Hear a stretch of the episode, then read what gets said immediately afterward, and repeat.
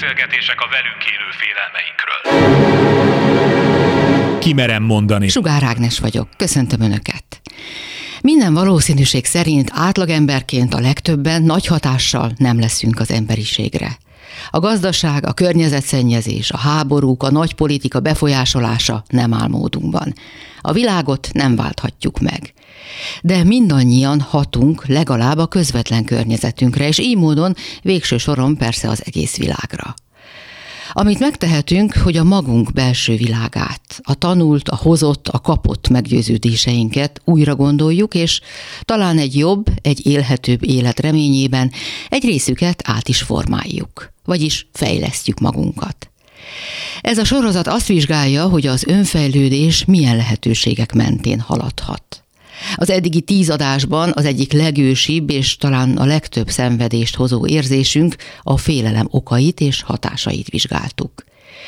Már a múltkori alkalommal is arra voltam kíváncsi, hogy a sorozatban szereplő szakértőink vajon maguk hogyan találkoztak és mit kezdtek a saját félelmeikkel. A mai adás két részből áll. Az első felében a személyes beszélgetések sorát folytatjuk, most Síklaki István szociálpszichológus egyetemi tanárral. Kimerem mondani. Heteken átbeszélgettünk arról, hogy a félelmeink hányféle formában, szorongatóan, kétségbejtően, kicsit, nagyon megjelenhetnek, árnyalják, húzalozzák át az életünket.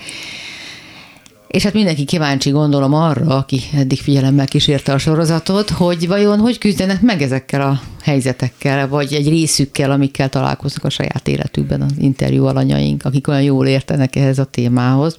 Szóval most akkor a kérdés az, hogy a saját életében István milyen félelmi helyzetekkel találkozott, ami emlékezetes, és mit kezdett velük?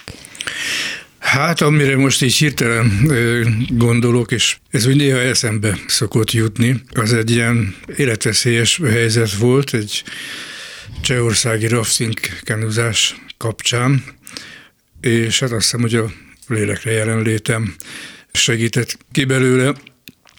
Hát nem akarom túlságosan bonyolítani a magyarázatot. Ugye a raftingkeduzás az azt jelenti, hogy időnként vannak ilyen zúgók, amikkel le kell menni, és hát ott van egy bizonyos, nem tudom én, fél méter szélességű kis izé, azt kell megcélozni. És hát úgy alakult, hogy ott előttünk szerencsétlenkedett egy kenu várni kellett. Én a, akkor talán 12 vagy 13 éves kislányommal voltam ketten a kenuban, és hát még ottan vártuk, hogy, hogy ezek ottan szerencsétlenkednek. Egyszer csak, és azt figyeltük, hogy mikor mennek már le, hogy mi is mehessünk. Egyszer csak azt vettem észre, hogy oldalra van egy ág, ahova visz bennünket a sodrás, és már egyre gyorsabban, és az egy ilyen, egy ilyen gát ág, ami ha oda belemegyünk, az ottan ledarál bennünket és mire észbe kaptam, addigra hát azért nem tudom, milyen 10-15 méterre volt. Gyorsan elkezdtem persze evezni visszafelé, meg hát a kislányom is, de ő nem tudott akkor erőt kifejteni, én meg nem voltam elég hozzá, hogy ellen, hogy az ár ellen tudjak evezni, és hiába kitettem a lelkemet, szépen lassan sodrottunk ehhez a gárhoz. És hát azt vettem észre, hogy körülbelül két méterre tőlünk van egy ilyen, hát magas part van, de egy ilyen nagyon hosszú fűcsomókkal van benőve az egész, egész ki a, vissza a fő ágig. Úgyhogy akkor az volt a lélek jelenlét döntésem, hogy arra volt még erőm, hogy mielőtt bajba kerültünk volna, odaérjek ehhez a parthoz, és akkor mondtam a lányomnak, hogy evezőt le, megfogni a fűcsomókat, és a fűcsomókon szépen visszahúztuk magunkat a főágba, és akkor úgy épségben évben mentünk, akkor igazából valószínűleg nem voltam megijedve, utána aztán azért úgy átéltem, hogy ez nagyon, nagyon meleg dolog volt, és hát időnként azóta is eszembe jut. Tehát azt nem élte át, hogy valamiféle döbbenet, vagy valamiféle katasztrófa élmény fut át, vagy villámlik át az agyán? Nem, ilyen, ilyen, ilyen nagyon, nagyon hirtelen. Nem is lassult le az idő, baleseteknél szokták mondani, hmm. ilyesmi nem történt. Olyan volt, de akkor meg nem voltam megijedve, sőt, tulajdonképpen én próbáltam nyugtatni a barátomat. Csákányoztunk egy háznak a terasza alatt, és hát ilyen nagyon cuppogós, agyagos talaj volt, de a háznak az alapja, az pedig hát ilyen terméskövek voltak, és azt akarta el ez a anyag, amit onnan ki kellett csákányozni. És hát így kényelmetlen, behajolva, szűk helyen már idegesített, hogy jó oda csaptam a csákányjal, és akkor pont sikerült telébe találni egy követ, ami ott a föld alatt volt, de nem látszott.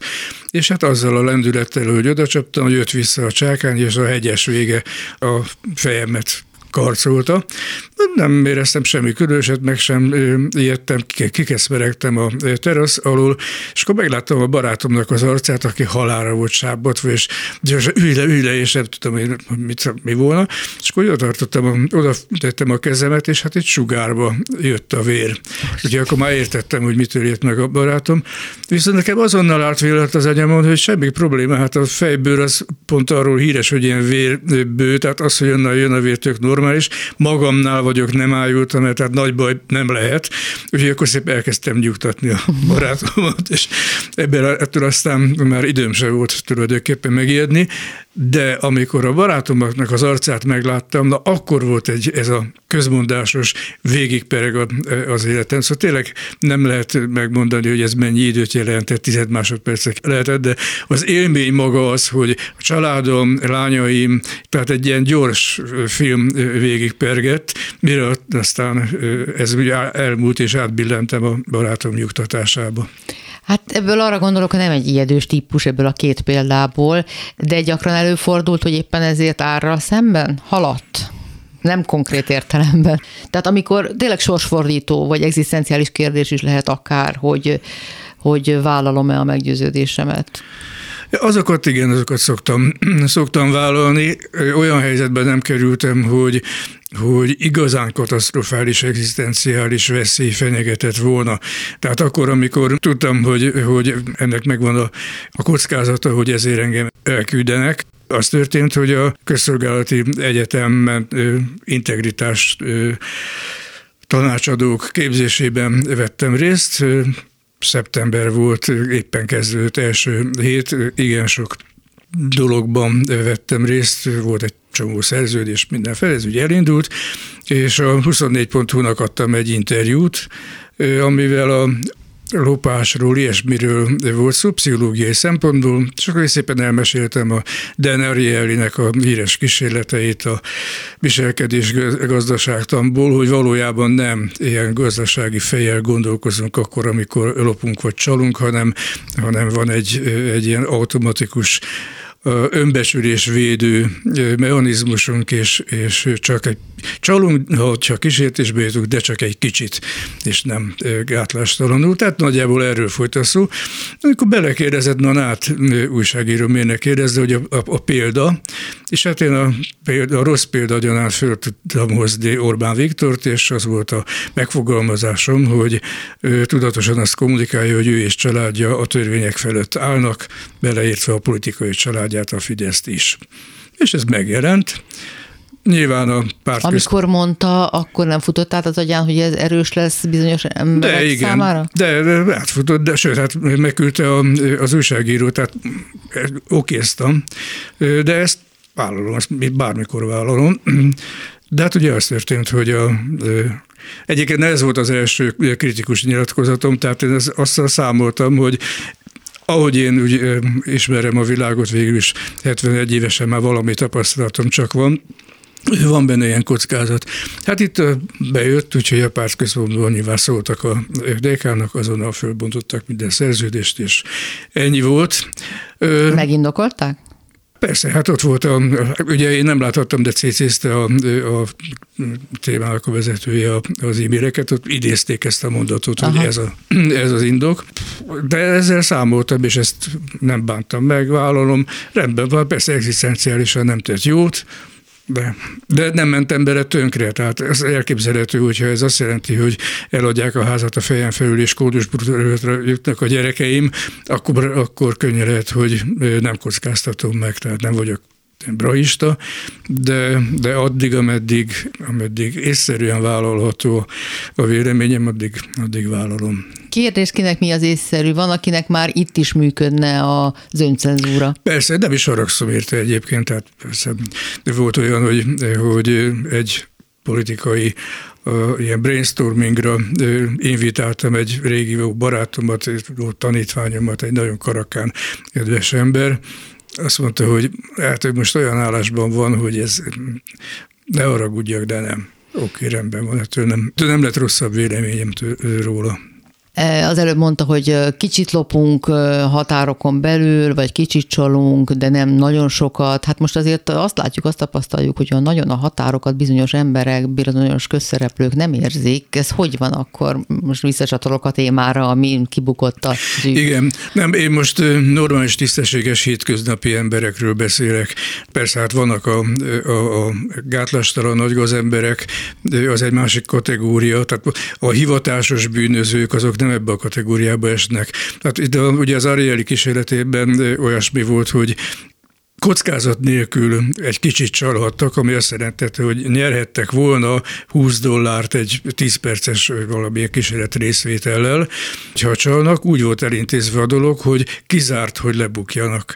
Tehát, ha racionálisan gondolkoznak a, a homo economicus fejével, költséghaszon kockázat elemzés, ami a hivatalos elmélet erre, a Nobel-díjas közgazdásznak az elmélete erre, ha úgy gondolkoztak volna, akkor minden további nélkül az összes résztvevő 20 dollárral megy haza. És ehhez képest csaltak, de átlagosan olyan két-két és fél dollárnyit csaltak csupán, és hát erre egyébként az a, a, az elmélete a viselkedés gazdaságtannak, hogy itt egy dilemma van. Nekem nagyon fontos, megint csak, ha nem bűnöző vagyok, nagyon fontos, hogy magamat egy becsületes embernek tarthassam. Az egészséges önbecsülésemhez ez feltétlenül szükséges.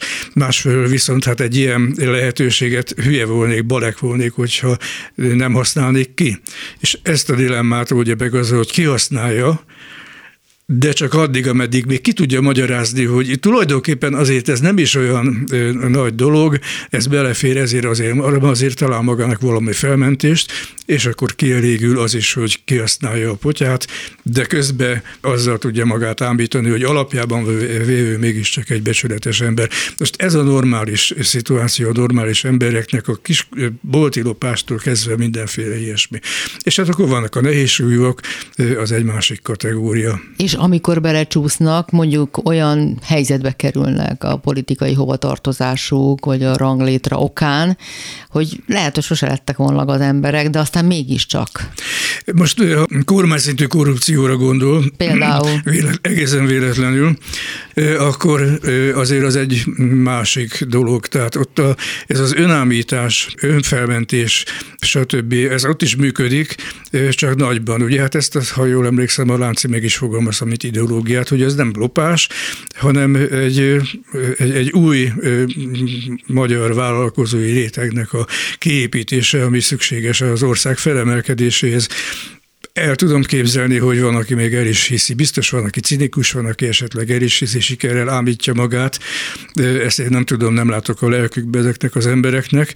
De ez a fajta pozíció, ez egy ilyen jellegű mechanizmushoz vezet, ami egyébként lehet, hogy ne áll olyan nagyon távol a kisembernek a kislopásától, mert hiszen ez az önfelmentő logika, ez logikai szempontból hasonló, csak hát nagyságrendben más. De akkor vissza a személyes történetekhez, mert egyszer egyszer az egyik beszélgetésünk során, mintha még a stázi is elhangzott volna a régmúltból. Mi volt az a történet? Igen, de ott nem volt, nem volt semmiféle félelemem. Az történt, hogy meggondolatlanul egy, egy dolgozói értekezleten a gondolatkiadóban, amikor én akkor ott szerkesztő voltam. Ez még 80-as évek? 80-as évek a pszichológiai szerkesztője voltam. Részben, mint anglomán, részben, mint ugye hát a pszichológiának a nyelve az az angol, nincs mese. Eléggé domináltak az én általam javasolt címek között az angol források, és nekem szegezte a igazgatónő, néha is Siklós Margit, nem nekem, hanem a publikumnak, mert ugye sokan voltak ilyenek, hogy, hogy és hát a német német miért van így elhanyagolva, és hát mert nyilván nem tudunk jó németül, és akkor egy ilyen kérdést oda dobott, hogy volna valaki, aki, aki hajlandó volna vállalni, hogy elmegy Németországba németül tanulni egy pár hónapig. Meg fölvettem a kesztyűt, és föltettem a kezem, hogy én voltam egyedül egyébként, lehet, hogy naívan, de mindegy, az volt a lényege, hogy ezek után egy 6 hetes keretberlini számüzetésben volt részem, amiről aztán kiderült, hogy igazából szó sincs arról, hogy én valami német tanfolyamon vennék ott részt, hanem egy ilyen kiadók közötti tanulmányos szerűségnek volt az egész beállítva, úgyhogy ott az ottani az NDK-s akadémiai kiadónak az egyik főszerkesztőségén töltöttem ezt a hat hetet, és hát azonnal nyilvánvaló volt már, mikor a Sönefeldi repülőtéren fogadtak, hogy a főstázis, a főszerkesztő és az astázis az ő helyettese. A főstázis az egy igazi nagypofájú exfocista, olyan látszott rajta, hogy ő, ő igen. Az, az astázis az egy ilyen jobb világot látott polgári származású kis ember volt, aki állandóan be volt szarva. Mm. Tehát látszott rajta a, a félelem. Miért lehetett tudni a stázisok? Hát ezt nem hiszem, hogy meg tudnám mondani, de teljesen nyilvánvaló volt a viselkedésükből, abból, hogy soha egy pillanatra nem hagytak magamra a nap, este már a, a lakásom magamra maradtattam, hogy ezt ott különben figyeltek-e vagy sem, azt én nem tudom, mert nem volt hova menni, hát Kelet-Berlinben nem lehet semmit csinálni, vagy akkor legalábbis. De, de úgy napközben gondoskodtak róla, hogy nagyjából mindig velem legyenek. Egyébként pedig hát aztán azért ilyen drámai élményeim voltak, amik megviselt, megviselt. Az első nap mindjárt én mondtam ennek a, a főstázisnak, hogy hát ha már itt vagyok, akkor végig szeretnék járni néhány fontos könyvtárat, oda be kellene iratkozni. Ó, hát ő az nem igazán ér, de hát itt van az ő kedves fiatal kollégája, ő nagyon penge ezekben a könyvtár dolgokban, majd ő, és akkor mellém adta egy napra Végigjártuk, beiratkoztunk abba a három könyvtárra gyorsan, utána egész nap mászkáltunk, mutogatott mindenfélét, beszélgettünk, tüneményes fiatalember volt, soha többet nem láttam. Hm. Pedig hát ugye az első egy-két napon volt, és hat hétig voltam. Vagy hasonlóan. De, miért? Mi történhetett? Mondott valamit esetleg? Ne, ez nem, egyszerűen csak... Ez volt a dolga csak? Csak az volt a dolga, hogy engem velem, le, de miután érintkezett velem, ettől kezdve ő a további hat hétben úgy gondoskodtak róla, hogy soha többet ne találkozzak, és amikor utolsó nap mondtam, szeretném megköszönni, hogy vidéken van, és a másik, ami még drámai volt, előtte történetesen egy hét választott el a két utat, három hétig a családommal Londonban voltunk, úgyhogy elég nagy a kontraszt.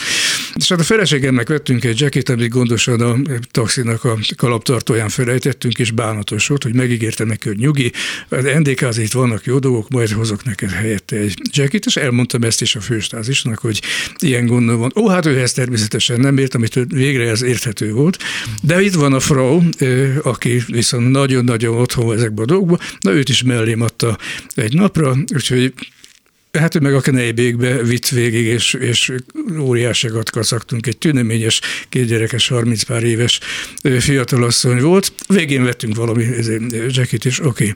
Őt se láttam soha többet, ez az első héten volt talán, és az igazi dráma az az volt, hogy amikor indultunk a repülőtérre, a stázis irodájától, a folyosó, mondtam, hogy de hát én szerették elbúcsúzni a fiatalembert és még a fiatalember vidéken van, és ott álltunk a hölgy irodájának az ajtaja előtt. Hát mondom, én benézek mégis, és benéztem, és ott ült az asztal mögött. És, és hát teljesen halálra volt rémülve, az arcán látszott, és akkor esett le a tantusz, hogy micsoda barom vagyok, hogy ezt nem kellett volna. De miért? Mi a logikája? Hiszen nem nyugati, nem nyugatról jött. Nekik nyugat, nekik nyugat volt, persze, hát hogy ez NDK-sok itt találkoztak Budapesten. Meg. Hát igen, hát egyébként ennyire a, nyugat voltunk. Ennyire. Hát ez a hő, hogy egyszer valamikor járt 20 évesen Budapesten, hát nekem úgy áradozott róla, hogy mint, mint, mint nem tudom, ha New Yorkba mm. járt volna.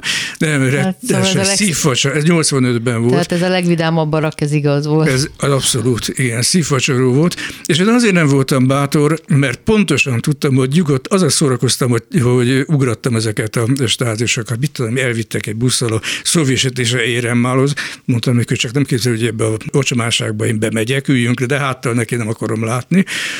És jó, ez az a kis stázis, és akkor beszélgessünk. Szeretem az irodalmat kezdeményezett, gondolt azon, hogy biztonságos. Hogy nem mondom, Szolzsenyi a kedvenci. Na, szóval ezzel szórakoztam, utólag szégyellem. Utólag szégyellem, de azért nekem is azért, azért én is abban nőttem föl, tehát ez egy akkora felszabadulás volt, hogy tudtam, hogy én nyugodtan mondhatok ezeknek, akár itt nagy dossziét fognak majd küldeni magyar belügyre, és senki nem fog az égvilágon semmit csinálni, a hajamszál nem fog meggörbülni.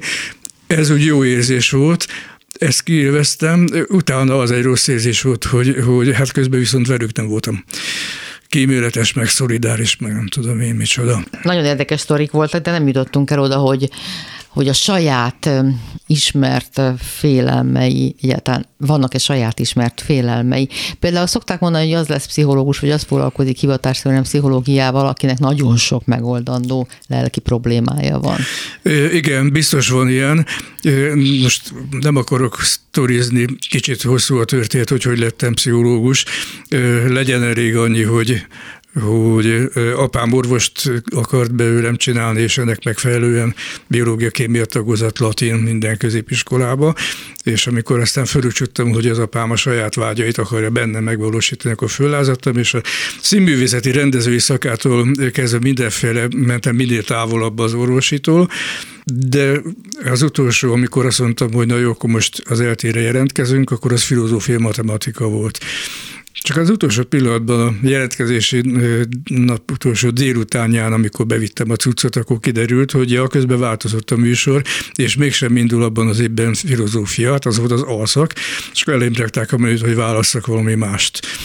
És akkor opportunistát gondoltam, most már itt vagyok, én már be akarok jutni erre a nyomorult egyetemre, amúgy is kihagytam, vagy két évet az érettségi után. Csináljuk meg, és akkor egy ilyen pragmatikus szemmel ránéztem a menüre, hogy mi az, amivel a legnagyobb eséllyel fölvesznek. A pszichológiánál a kötelező fölvétel, tehát a biológia és a filozófia volt kész voltam belőle. Másiknak fölvettem az angolt, akkor tettem le a Rigó utcába a középfokú angol nyelvvizsgát nem volt kérdés, hogy egy felvételén megfelelek, úgyhogy aztán jött az, hogy választani kellett 70-ben, munkapszichológia, pedagógiai pszichológia vagy klinikai pszichológia 70-ben. Nyilvánvaló volt, hogy politikai szempontból a klinikai pszichológia volt, ami nem marxista leninista volt, úgyhogy hát ezért aztán választottam a klinikai pszichológiát, és a vicc az az volt benne, hogy akartam minél messzebb menni az orvosságtól, ehhez képest első évben boncoltam meg anatómia órára, meg élettan, meg egyébekre jártam. Úgyhogy így lettem klinikai pszichológus, ami azt jelenti, hogy nem volt semmiféle ilyen menekülés, védekezés, hivatás, meg egyebek, hanem hogy belecsöppentem. Más kérdés, hogy nagyon megszerettem, és aztán ott maradtam, végül is nem bántam meg, de azzal viszont tisztában voltam, hogy nekem ez nem hivatás túlságosan erős a empátiás készségem, tehát engem be beőrölne ez a dolog, úgyhogy elhatároztam már az egyetemen, hogy kutatással fogok foglalkozni, meg oktatással, de nem fogok praktizálni, és ezt meg is álltam, nem praktizáltam. Úgyhogy ebből a szempontból nem vagyok egy tipikus hivatásválasztó. De akkoriban, a 70-es években még azért nem az volt a pszichológiának, a terápiának a megítélése, ami manapság. Többen kételkedtek, vagy távolságot tartottak most a laikusokról. Ez egy nagyon szerencsés nem? időszak volt. Akkor, akkor jött vissza az emancipáció, még megvolt a, a kultúra, ami, ami megmaradt a 30-as évekből, és akkor indult egy ilyen, egy ilyen forradalom a terápiás hétvégék elkezdtek, a hidaség szerveztek, tehát egy, egy óriási ilyen búmja volt akkor a, a pszichoterápiának, mindenféle ilyen dráma terápiákat, egyebeket tanultunk mi is az egyetemen, tehát akkor ez egy nagyon pesgő, nagyszerű korszaka volt, és akkor hagyták, tehát nem volt vele probléma. Azt mondja, azért nem lett terapeuta, mert, mert nagyon bevonódna, vagy tartott tőle, hogy nagyon bevonódna sok mm. esetben. És amikor, amikor ennyit olvas, ennyit kutat, ennyit beszél róla, olyankor ezek nem kerülnek személyes közelségbe, ezek a problémák, ezek az emberi tényezők? Nem, nem, nem, az más, az egy elvontabb dolog. Tehát teljesen más, hogyha van egy Kicsit egyébként belesodródtam baráti tanács kapcsán egyszer csak azt hogy észre, hogy tulajdonképpen már szinte terápiát csinálok, de hát ez már csak mostanában volt veszély nélkül, de akkor azért úgy megérintett, hogy elkezdem élni a másik embernek az életét. Tehát amikor napról napra jönnek a különböző ilyen gondja, olyan gondja, adjaktanásos egyebek, és, és ez az, amivel tud szippantani. Ez teljesen más, mint amikor olvas az ember egy esettanulmányt akár klinikumban. Uh-huh. De érdekes. Ez nekem egy kicsit olyan, mintha intellektuálisan nagyon érdekelné a dolog, de érzelmileg megpróbálná leválasztani magát róla. Igen, pontosan. Ez egyszer számot vetettem bele, hogy egy emberrel még meg lehet csinálni azt, hogy párhuzamosan a saját életem mellett élem az ő életét is addig, ameddig terápiában mhm. van. De ebben lehet megélni. Hát, hogyha én terapeuta akarok lenni, akkor egy tucat páciens kell, és egy tucat páciensnek az életét nem tudom egyszerre élni, abba belebolondulok. Úgyhogy ezért némi ön, ön fegyelemmel így, így döntöttem. Végig azon gondolkodom, hogy miket is beszéltünk az elmúlt hetekben, mi minden jött elő, és kutakodom, hogy mit lehet megtalálni ebből esetleg mégis a saját életében. Mert olyan egyben lévőnek tűnik, mint aki tényleg csak tankönyvből ismeri ezeket a problémákat. A szorongást azt nagyon ismerem, mert világéletemben ilyen lámpalázas voltam. Tehát van egy gyerekkori élményem, nagyon jó mondtam verseket, anyám imádta a verseket, ez kicsit rám is ragadt. Mai napig szeretek megtanulni kívülről verset, és úgy elég jól is mondtam, és a közben egyébként rossz gyerek voltam, ki is, ki is csaptak meg mindent, tehát volt egy kis ellentmondás, de az irodalom tanárnőnek nagyon imponált, hogy ez a másodkölök, ez, ez, ez verset mond, milyen szépen. Úgyhogy kipéciztek, hogy a, a tanév zárón mondjak verset. Nagyon jó memóriám volt, nagyszerűen tudtam megtanulni egy verset, mégis belesültem, olyan iszonyatos lámpalázam volt.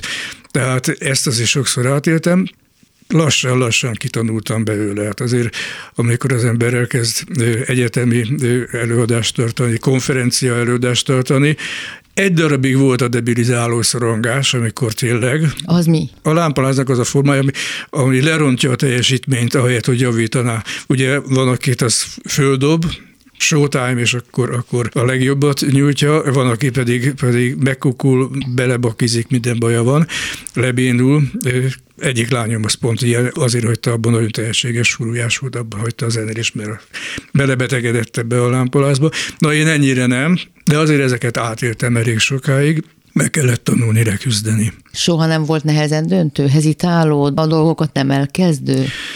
Sőt, ha van hibám, akkor az épp az, hogy, hogy igyekszem nagyon gyorsan dönteni. Talán egy orka egy kicsit túl gyorsan. Tehát akkor ritka szerencsés. Nem, igen, ez valószínűleg gyanús is, hogy, hogy nem, egyszerűen nem, nem tudok komolyabb félelmeket, fóviákat, egyebeket az életem. És hogyha másnál tapasztal, vagy hal, vagy lát ilyet, az, azt elhiszi? Hogy ezt milyen meg lehet szenvedni? Hogyne, persze, persze, hát át is tudom élni. Az egyébként jobban, jobban fáj, hogyha mást látok egy szerencsétlen helyzetben.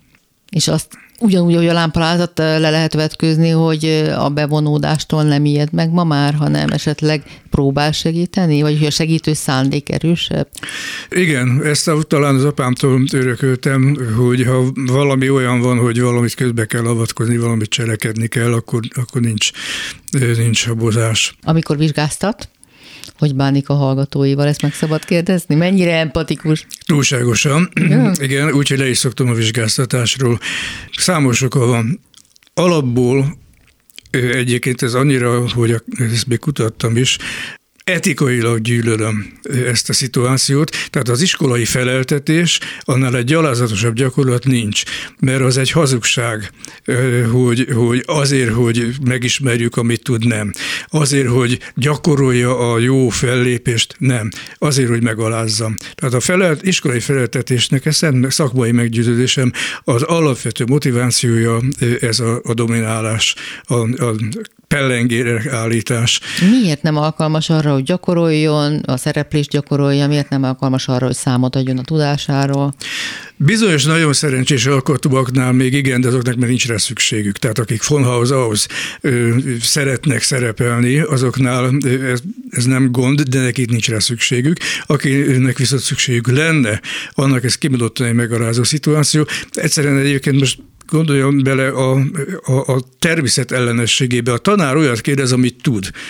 Már eleve nonsens, nem informálódni, hanem azt akarja kideríteni, hogy, hogy hol van nekem lukam, hol tudja elkapni, a, a, amit, amit nem tudok. Tehát definíció szerint egy ilyen leckésztetés, ugye.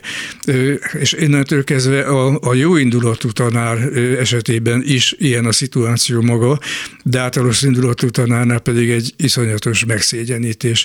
Úgyhogy maga az intézmény én szerintem erről szól hogyha az volna a cél, hogy, hogy tudjon valaki szerepelni, nem kellene jegyért, tétre fölállni, és az osztály előtt, és, és kérdéseket, és, és amiben nem tud, és akkor belesül, és hülye vagy ülj le.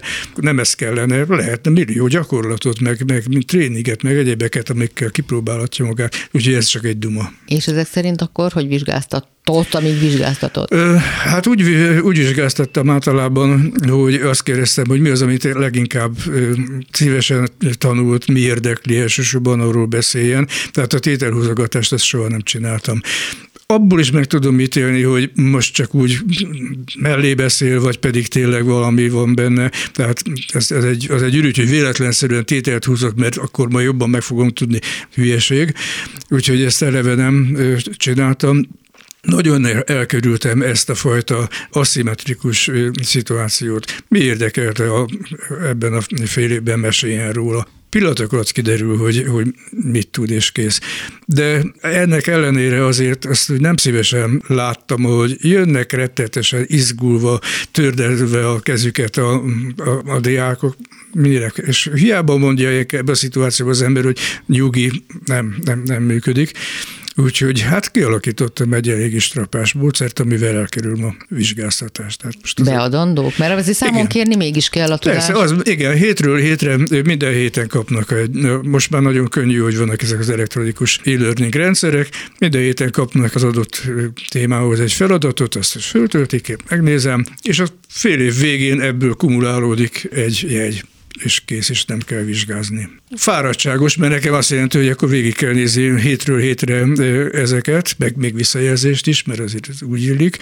Cserébe viszont általában megtanulják. Kimerem mondani. A műsor második felében tovább lépünk. A sorozat következő témája a szabadság lesz, ami persze meglehetősen összetett és bonyolult fogalom. Talán tömören úgy mondhatnánk, a szabadság, mint a megvalósítás lehetősége. Minden ember vele született joga. A szabadságról beszélhetünk filozófiai, politikai, kulturális értelemben, beszélhetünk az egyén és a társadalom szempontjából. És talán az egyik legrégebbi és leggyakrabban vizsgált kérdés a szabad akarat kérdése, vagyis hogy hatalmunkban áll-e cselekedeteink, gondolataink irányítása. Vagy inkább külső tényezők határoznak meg minket és tetteinket? A szabad akarat kérdése elsősorban filozófiai kategória, mi a következő adásokban ennek vizsgálatát lelki értelemben kíséreljük meg, vagyis hogy mi a helyzet a lélek szabadságával. Most egy kis bevezető következik a témához. Szendi Gáborral egy fontos adottságunkról, a velünk született erkölcsi érzékünkről, az erkölcsi értékeinkről beszélgettünk. Arról van szó, hogy az erkölcsi viselkedés, kutatás tárta föl, hogy a, az emberi elmébe előre húzalozottan értékítéletek vannak. És ezek ösztönösen alakulnak ki, tehát mindenféle ilyen tantörténeteket kitaláltak, és akkor utána megkérdezték az illető véleményét, hogy ő hogyan látja ezt a kérdést. Például az egyik ilyen történet az volt, hogy egy fiú meg egy lány, tehát testvérek elmennek nyaralni, és akkor felébred bennük a szexualitás, és hát ők azért tudják, hogy rokonok közt nem lehet ilyen, de azt mondják, hogy akkor tegyünk egy próbát, megfelelően védekeznek, tehát ilyen belterjes szaporodásról nincsen szó, és akkor elolvassák a kísérleti személyek, és megkérdezik, hogy hát ez akkor megengedhető, és mindenki rávágja, hogy nem. És de, de miért nem? Hát, hát ebből nem, nem fog gyerek születni. Ugye, tehát tulajdonképpen a, a, az incest tabu az egy annyira beégetett belső parancs, hogy ezt nem lehet azzal kimagyarázni, hogy hát a lány fogamzásgátlót szed, a fiú óvszert, és így tovább. Tehát az incest az, az egy sérthetetlen tabu. És akkor így lassan kiderült egy csomó ilyen vizsgálatból, hogy az emberek fejében öt nagy elv van, ami ösztönösen működik és felszínre tör bizonyos helyzetekben. Ugye az egyik az, hogy, hogy másokon segíteni kell, tehát kell? meglátunk egy, igen, tehát hogy magunktól is elvárjuk, meg mástól is. Hát azért ma már megszoktuk sajnos a sok koldus miatt, hogy megyünk az utcán, és hát félrenézünk, de mindig van egy kis rossz érzés. Uh-huh. És akkor mhm. megmagyarázzuk, hogy hát most mindenkinek nem adhatok, mert akkor én is koldus leszek, meg hasonlók. Így meg aztán esetleg senkinek nem adunk, hát van, aki ezt valahogy meg tudja oldani, és akkor kiszemelt embereknek ad, másoknak meg nem. A másik az igazságosság. Hogy a dolgoknak ö, igazságosan kell történnie. És hát ez aztán mindennapos probléma, hogy az emberek háborúknak lázonganak, hogy szerintük ez vagy az nem igazságos. Hol a mérce? Mi szerint dől el bennünk, hogy mi igazságos és mi nem? Hát ez, ez ugye nagyon egyénfüggő. Van ez a bizonyos játszma elemzés, vagy transzakcionális analízis. Burn. Igen, Eric Burnnek a teóriája. Én ezt újra gondoltam, és, és rájöttem, hogy tulajdonképpen az egyénre jellemző játszmák hátterében ezek a bizonyos erkölcsi elvek működnek. És nem, nem véletlen, hogy a legtöbb ilyen játszma valahogy az igazságosságra vagy a tekintélyre épül, ugye mert a, a következő az a lojalitás, hogy hűségesnek lenni a közösséghez, a másikhoz, az eszméhez, a hazához, tehát ez ugye, ezek nagyon absztrakt elvek. A negyedik az, hogy a tekintélynek való behordolás. Ezeknek mindig megvan az ellentét, mert a tekintély jelen lázadunk is, de hát ugye, ha belegondolunk egy, egy törzsközösségi létbe, hát azért ott, ha valaki föllázad a törzsfőnök ellen, hogy szerintem nem arra kéne menni, hanem erre, vagy ne így harcoljunk, hanem úgy, akkor felbomlik az egység, és veszélybe kerül a törzs, akár az élete, a léte is. És a negyedik pedig a, a szentség. De a szentséget azt nagyon, megint csak nagyon elvonta, nem, nem feltétlen vallásos értelemben értjük, hanem a tisztaság, a jóság, és akkor ennek az ellentéte a profán, a, az alantas, a szennyes, és akkor ez nagyon átvitt értelemben is érvényes, tehát a kapzsiság, az ugye az egy tisztátalan Falánkság. Falánkság, ezek mind, mind sértik ezt a, ezt a etikai elvet, és az ellentéte pedig a jóság, a bőkezűség, az önmegtartóztatás, a lemondani tudás, ezek meg ugye ilyen nemes, ezek a szentség kategóriába tartoznak. Na most az is nagyon érdekes, hogy a, ugye a liberálisok, azok ezt az első kettőt, tehát a másokról a gondoskodás és az igazságosságot tartják nagyon fontosnak. A utolsó három, a lojalitás, a tekintély, tisztelet és a szentség, azok pedig sokkal inkább ilyen társadalmi, közösségi értékek. És hogy a konzervatívok ezeket hangsúlyozzák inkább. Most persze mindenkinek fontos az összes. Persze, csak az arányok. De hogy melyik dominál adott embernél, vagy, vagy ideológiai irányzatnál. Vajon miért pont ez az öt? Miért ezek alakultak így, vagy maradtak meg? Valószínűleg ezek azok, amik, amik mentén egy közösség fent tud maradni. Tehát ha ezeket az elveket nem is lehet maradéktalanul mindig érvényesíteni, mert egy szubjektív megítélés, hogy mi igazságos és mi nem, akit éppen fölakasztanak, az nyilván igazságtalannak érzi, de ezer áldozat pedig, vagy az ezer áldozat rokonai, azok meg igazságosnak érzik, hogy, hogy megszabadulunk ettől a férektől, aki ugye tisztátalan is, hiszen emberi életet oltott ki. Nyilván ezeknek az etikai elveknek a sérelme, azt veszélyként észleljük, hiszen veszélyt jelent a közösség létére, és ezen keresztül az egyén létére. És még a transzakcionális analízishez visszatérve, azt gondolom, hogy akinek gyerekkorában túl sokat sértették meg egyik vagy másik elvet, az egész életére érzékenyül erre. Tehát vannak ezek az igazságbajnokai, akik mindig mindenhol élére állnak minden harcnak, ők a szakszervezeti megbizottak, meg ők azok, akik tüntetnek, meg otthon is küzdenek a vélt igazságukért, őket gyerekkorukban valószínűleg nagyon sokat elnyomták. Nyilván ezeknek a dolgoknak az ellentéte is igaz, tehát hogyha ha valaki a lojalitásban csalódott állandóan, az meg nyilván akkor ő, ő meg majd nem lesz hajlandó senkivel lojális lenni. És itt a és a tekintély pedig, aki egy tekintélyelvű apa mellett nőtt föl, és megszenvedte egész gyerekkorában, hogy őt állandóan elnyomták, az valószínűleg nagyon érzékeny lesz egész életében arra, hogy neki csak ne parancsolgassanak, meg ne utasítgassák, ne nyomják előtt. Még mhm. akkor is, hogyha szó nincs erről, csak ő úgy veszi.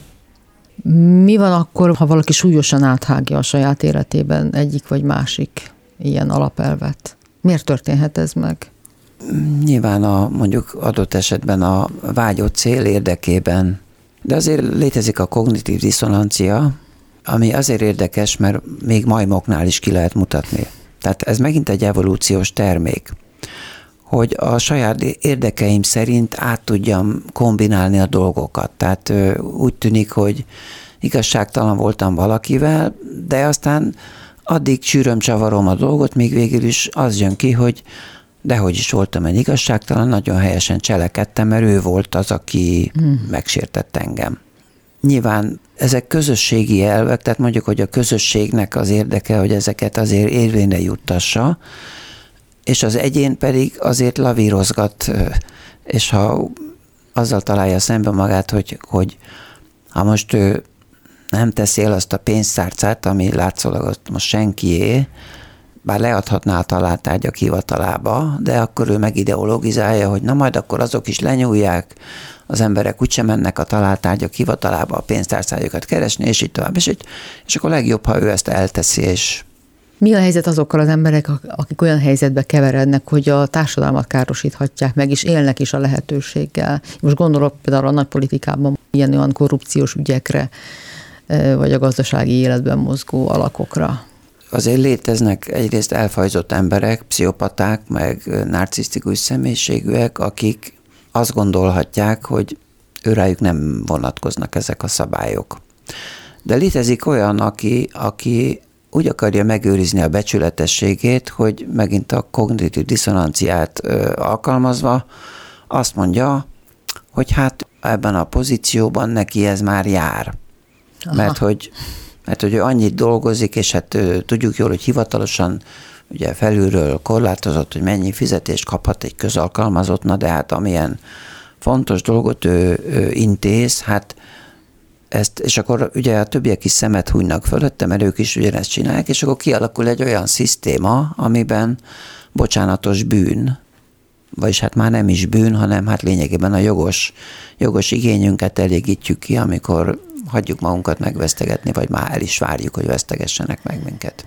Oké, okay, hogy megmagyarázzuk magunknak, hogyha egy ilyen alapszabályt áthágunk, de azért mégiscsak dolgozik a lelkiismeret, vagy valamiféle olyan elv, ami a lelkünkben azt súgja, hogy hogy lenne ez helyes. Ez, ez nem létezik, hogy ez mégiscsak egyszer ránk omlik, ránk dől, megvisel minket lelki értelemben? Megúszhatók ezek a, ezek a helyzetek, egy ilyen életforma?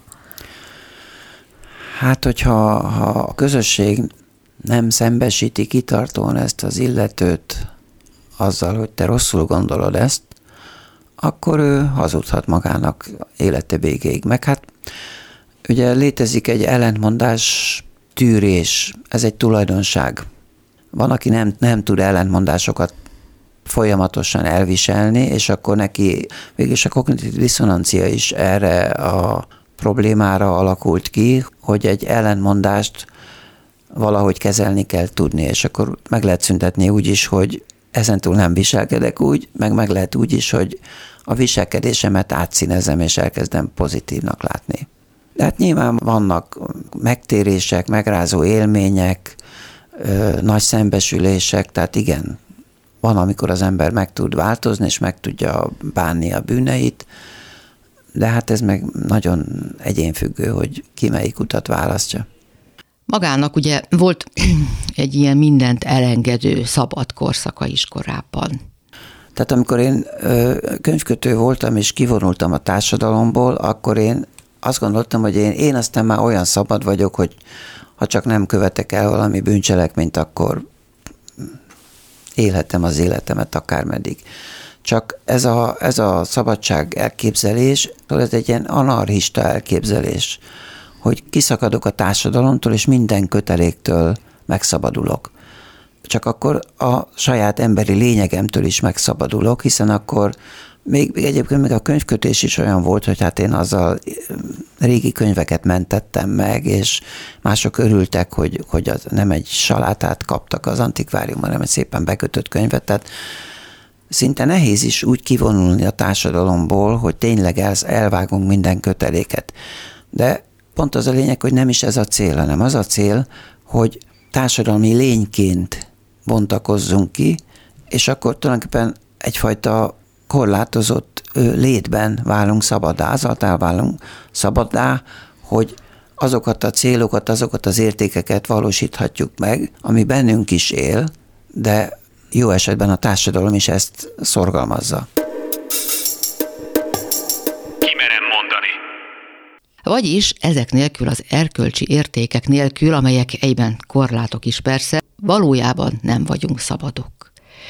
Manapság bolygónk jelentős részén az emberek élete látszólag egyre szabadabb. A rendelkezésre álló minták és lehetőségek végeláthatatlan sorából válogathatunk, hogy minél teljesebb, boldogabb életet élhessünk. De nagyon úgy fest, hogy mindez csak látszólag van így. A lehetőség adott, de vajon lelkileg is felnőttünk-e hozzá? Milyen az a szabadság, amely segít élni az élet adta lehetőségeinkkel? A sorozat következő részeiben erről beszélgetünk. Mára búcsúzom, Rózsahegyi Gábor és Budai Márton technikus kollégáim nevében köszönöm figyelmüket, Sugár Ágnest hallották. Kimerem mondani. Beszélgetések a velünk élő félelmeinkről. Kimerem mondani.